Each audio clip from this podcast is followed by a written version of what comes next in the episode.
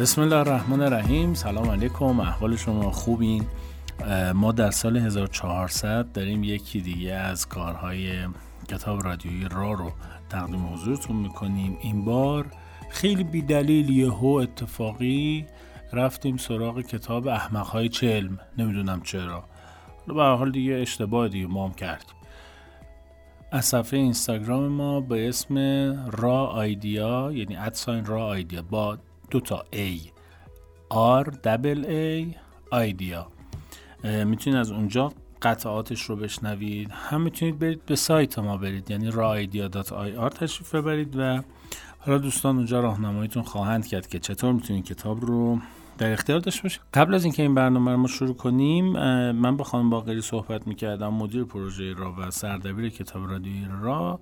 گویا تصمیم بر این هستش که این کتاب به رایگان در اختیار شما قرار بگیره. اگر که شنیدین و دوست داشتین برای دوستانتون بفرستین و حتما نظراتتون رو به ما بگید. ما خیلی محتاج و مشتاق شنیدن نظراتتون هستیم.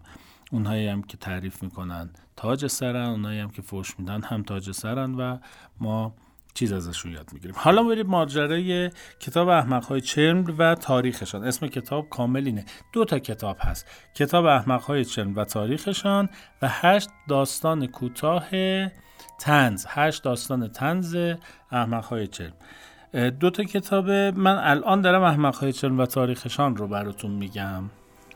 یک کوتاه بریم بیایم. من براتون تعریف می‌کنم ماجرا چیه.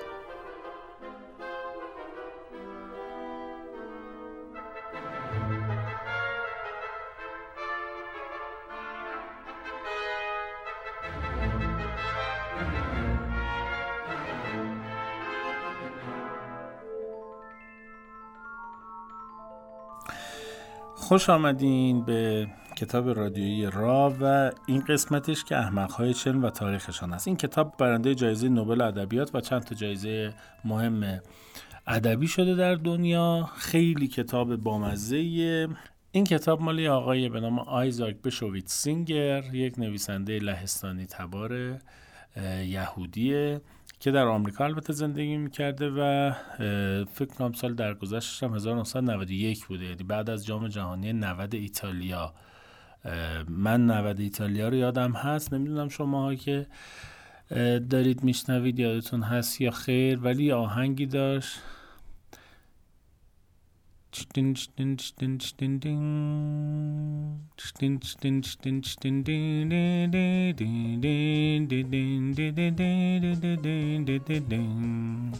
این آهنگ جام جهانی 90 بود گفتم که یه دقیقه برید تو خاطراتتون من خیلی کوچیک بودم اون برنامه رو می‌دیدم آرژانتین سال 86 قهرمان شده بود بازی اول جام جهانی 90 آرژانتین با کامرون بازی داشت و یکیچ باخت و گل کامرون رو همون بازیکنی زد که تقریبا دو برابر یک آدم پرید و یه ضربه هد خیلی عجیب غریب زدی گل تاریخی اصلا صحنه ای که کامرون با لباس های سبز و قرمز همهشون ریخته بودن سر این بازیکن. یعنی کل نیمکت کل بازیکن. اصلا یه چیز عجیب غریبی بود اون بازی. البته کامرون حذف شد ولی یکی آرژانتین رو برد. یک اتفاق بی‌نظیر در دنیا افتاده بود. ها خاطرات فوتبالی نگم براتون. آقای آیزاک بشوی سینگر در سال 91 فوت کرده. بدونی رفتی تو فوتبال. بریم بیایم من بگم چلم چی بود.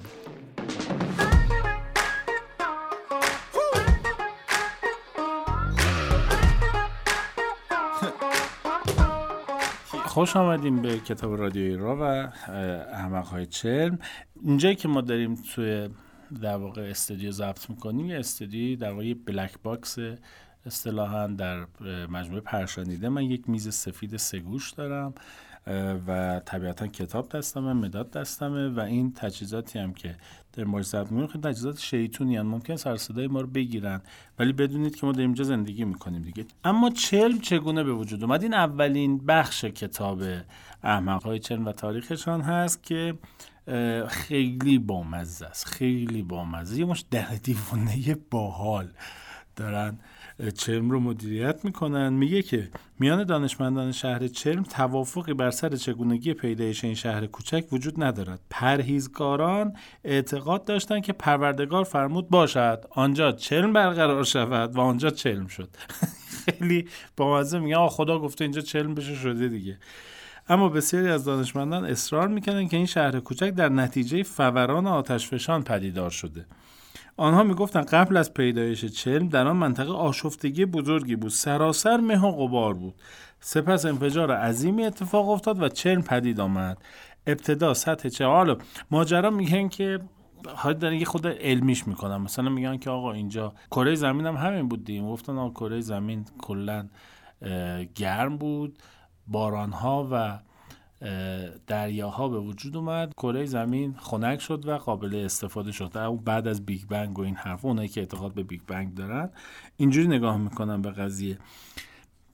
یه سری که آدم های مذهبی بودن می‌گفتن خدا گفته اینجا چلم بشه شده. یه سری هم آدم های علمی بودن می‌گفتن نخی در نتیجه فوران آتش فشان بوده. اینجا تماما مواد مذاب بوده وایستادن خنک شده. خودش میگه مثل دیگه حلیمی که آویزونش می‌کنن رویه میبنده. رویه بسته و الان ما می‌تونیم روش راه بریم. بعد میگه که دانشمندان گفتن که اولین کسایی که توی چلم زندگی می‌کردن آدم ها نبودن بلکه میکروب ها آمیب ها و چنین موجوداتی بودند مدتی بعد رودی در چلم به وجود آمد که پر از ماهی بود و این ماهی ها اجداد چلمی ها بودند. یعنی دوستان به نظریه تکامل داروین هم معتقدن. حالا داروین می‌گفت ما از جنوبی کپی و فسیل و اینها دریافتیم که ما نسلمون میمون بودن. بعدا تبدیل شدیم به این که الان هستیم. اینها ماهی آخه چجوری ماهی دگردیسی پیدا کنه؟ آدم میشه من نیفهم ولی حالا برای همین علاقه چلمی ها به ماهی بابت اینه که اجدادشون همه ماهی بودن. بعد مثلا نوشته که اجداد اینها در ابتدا نخوندن بلد بودن ننوشتن و با تبر و نیزه و زوبین و اینها شکار می‌کردن و نه کفش داشتن نه لباس داشتن لخت و اور را می‌رفتن و با همین ابزارها شکار می‌کردن و معمولا آدم های گشنه و بدبختی بودن. ولی چون سواد نداشتن نمی‌دونستن واژه‌ای به نام بحران وجود داره و چون نمی‌دونستن پس هیچ وقت در ابتدای چلم بحران وجود نداشته در چلم داشت این منطق میگه چون سواد خوندن نداشتن نمی‌دونستن واژه بحران وجود داره. و چون نمی‌دونستن واژه بحران وجود داره پس بحران هم وجود نداشته در چلم بعد و چون بحران وجود نداشته کسی هم نیاز نمی‌دیده که مدیریت بحران کنه. یعنی برای بحران نیازی به حل مشکل نداشتن. چون بحرانی نبوده که. برای همه خیلی راحت زندگی می‌کرد بعد از مدتی تونستن سواد خوندن نوشتن پیدا کنن. با کلمه بحران مواجه شدن. از وقتی که این جماعت با واژه بحران آشنا شدن شهر چلم درگیر بحران شد. حالا این بحراناشون رو چجوری حل کردن؟ به این بیمرز بکنن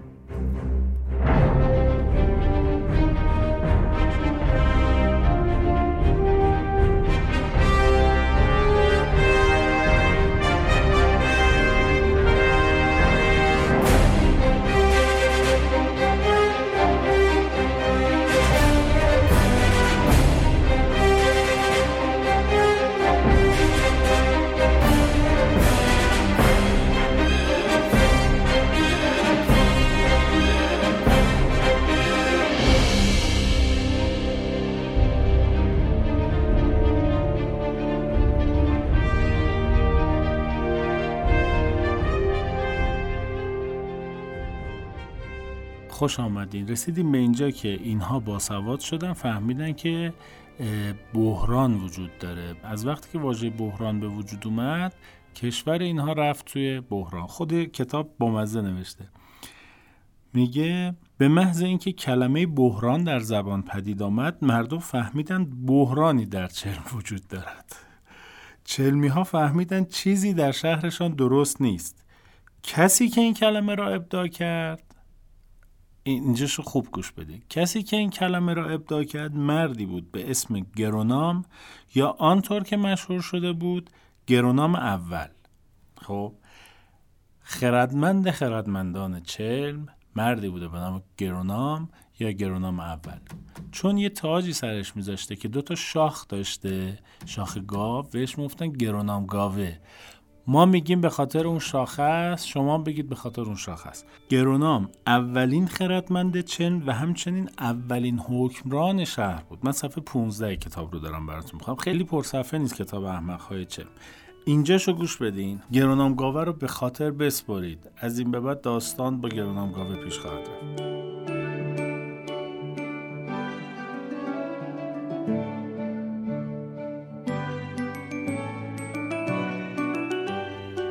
در حکمرانی و خردمندی همیشه توأم بودند. خب برای همین آقای گرونامگاوی شورای پنج نفره داشته اتاق فکر داشته. خودش رئیس شورا بوده پنج نفر بودند از خردمندان. خودش خردمند خردمندان پنج خردمند هم بودن که بهش مشورت می‌دادن. این پنج نفر کیا بودند؟ من اول شخصیت های داستان رو بهتون معرفی کنم. اولیش لکیش گیجوویچ دومیش زاین کودن. سومیش تراتیل خنگول. چهارمیش سندرخره. و پنجمیش هم شمندری که کله پوک بودن. ماشاءالله اتوبوس خردمنده تکمیل بود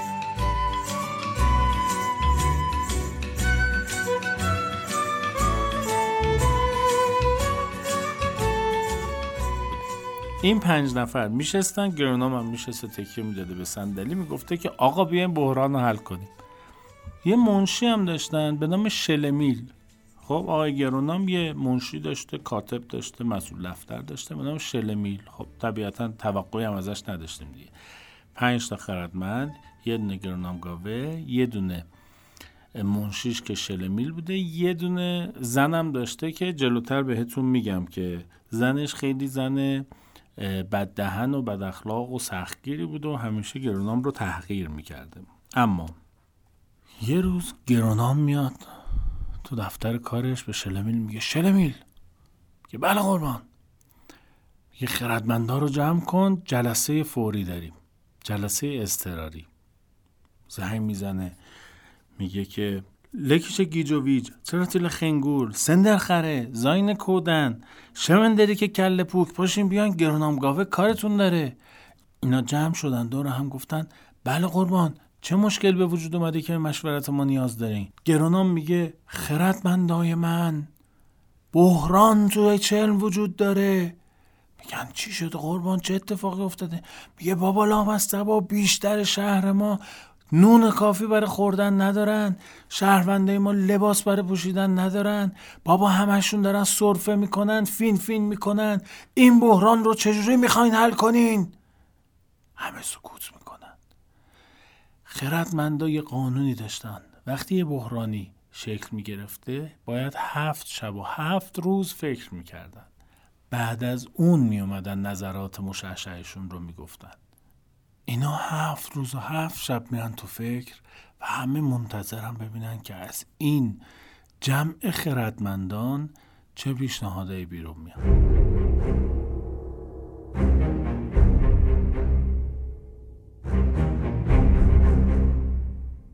گرانامگاوا اومد گفتش که آقا هفت روز هفت شبتون تموم شد وقت تموم شده خردمندان من جمع به من راه حل بدین ما این بحران رو چجوری می‌تونیم حل کنیم؟ لکیش گیجاویج دستشو برد بالا که قربان فیلتر کنید. گفت فیلتر کنم؟ گفت همه که تحصیل کرده نیستن نمی‌دونن بحران یعنی شرایط بد که.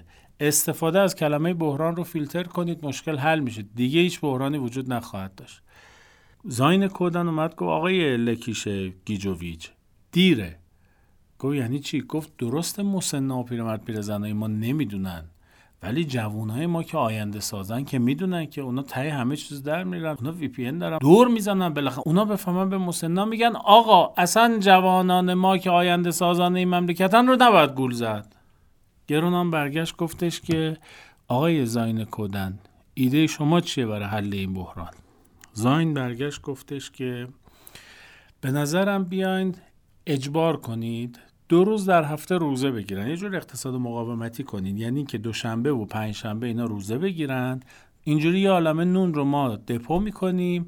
مشکل کم بوده نونمون حل میشه. مصرف رو بیارید پایین با اقتصاد مقاومتی. گرون هم یه نگاهی کرد و گفتش که بعدم نمیگی. ولی آقای زاین کودن اینجوری فقط مشکل نون حل میشه ها. ما مشکل پوشاک داریم مشکل کفش داریم لباس داریم. اینا رو چیکار کنیم؟ مایحتاج عمومی مردم رو چیکار کنیم؟ اونایی که با روزه گرفتن حل نمیشه که. تراتیل خنگول گفتش که قربان من یه ایده ای دارم. گفت تو بگو تراتیل خنگول. گفت قربان مالیات بر آیدی سرمایه بگیرید. از ثروتمندا. بگید آقا هرچی دارید بعد مالیاتشو بدین. فقیرا ندارن مالیات بدن لباس نداره اصلا به ما چه که به فکر فقیرا باشیم؟ یه اقتصاد کاپیتالیستی اقتصاد سرمایه داری ما باید به سرمایه‌دارا بها بدیم. سندرخر اومد که آقا عجب پیشنهاد احمقانه این پیشنهاد. چه پیشنهادی داری میدی؟ نماینده حزب کارگرشونه. گفت آقای سندرخره چرا با تراتیل خنگول مخالفی؟ گفت برای اینکه اگر ما به فقیران نرسیم لباس نداشته باشن خب اینا سرما می‌خورن به فین فین میافتن به سرفه میافتن اینا دارن کار می‌کنن. چرخ اقتصاد رو اینا دارن میچرخونن برای ثروتمندان و کارفرماها. کارفرما فقط سرمایه داره. نیروی کار این فقران اگر که ما اینها رو از دست بدیم اینها مریض بشن دیگه کار نمی‌تونیم بکنیم تولید میخوابه. اینا دیگه نمی‌تونن برای حتی ثروتمندان لباس و کفش و این چیزا بگیرن. گرانام گفت تو هم راست میگی. تو ایدت چی آقای سندرخره؟ گفت به نظر من با دونه درشت ها و 4 درصدی جامعه برخورد کنیم. گفت یعنی چیکار کنیم؟ گفت اون 96 درصدی که فقیرن رو آزاد بذارین برن شبا که ثروتمندا خوابن بریزن تو خونهشون تاراج کنن زندگیشون رو بیان بیرون. اینجوری لباس هم دارن به اندازه کافی. ما نباید وقتمون رو خرج اون چهار درصد ثروتمند این کشور بکنیم. اصلا به ما چه که به فکر ثروتمند باشیم؟ ما باید فکر توده مردم باشیم به فکر مستضعفین و فقرا باشیم. شمندری که کل پوک آقا غلط این. آقای گرونام گاوه غلط این. گرونام گفت چرا میگه غلطه؟ خب احتمالا الان شمندری که کله پوک دلیلی میاد میگه آقا پول مال خودشونه اصلا این کار غلط دزدی غیر اخلاقی حرفا. چی میگه آقای شمندریک برمیگرده میگه که آقا ما به ازای هر صد تا فقیر یه دونه پولدار داریم. چند تا لباس می‌خواین بردارن که به همه برسه؟ بعدم ثروتمندای ما شیکم گندن چاقن همشون فربه شدن. دیگه انقدر خوردن پس ندادن گردنشون تبر نمی‌زنه. این بدبخت ها مستضعفین ما لاغرن لباساشون سایز هم نیست اندازه اونا نیستش. این رد آقا این اشتباه این غلط این نتیجه نمیده. گران هم گاوه خود فکر می‌کنه میگه حرفت درسته شمندریک تو ایدت چیه؟ شمندریک کل پوک میگه که قربان هرچی لباس هست بسوزونید. ما انقدر به این مردم رسیدیم پررو شدن. هر چی برید جلوتر یه چیز دیگه از شما می‌خوان. از همین الان همه رو ازشون بگیرید. اجداد ما مگه چجوری زندگی می‌کردن؟ همشون لخت و عور و پا برهنه تو این مملکت داشتن راه می‌رفتن. همه لباس ها رو آتیش بزنید بحران لباس و پوشاک از بین میره. قدیما چجوری میخوردن؟ با زوبین و سرنیزه و اینا می‌رفتن شکار می‌کردن. الان هم برن شکار کنن مشکل از بین بره. به نظر ایده خوبی میومد که لکیش گیجویج دست رو بلند کرد. گفت آقای شمندریک کله پوک. تو چقدر کله پوکی آخه؟ گفت چطور؟ گفت در گذشته زمستونی وجود نداشته. الان زمستون هست. سرما یخ می‌زنن. اصلا نمیشه اینجوری زندگی کرد.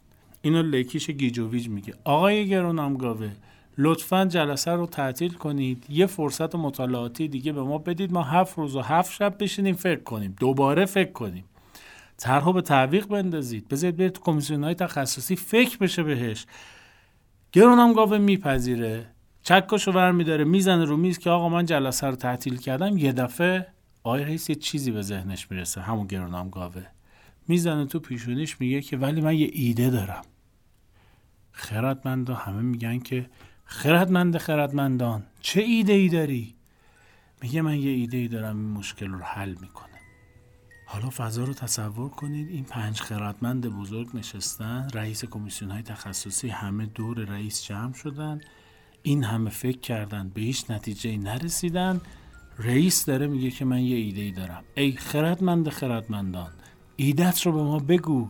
گرانامگاوه میگه که باید سراپا گوش بشین. اینا لاله های گوششون رو می‌گیرن می‌کشن جلو میگن ما سراپا گوشی بریم موسیقی بشنویم بیایم ببینیم گرانامگاوه چه ایده ای میده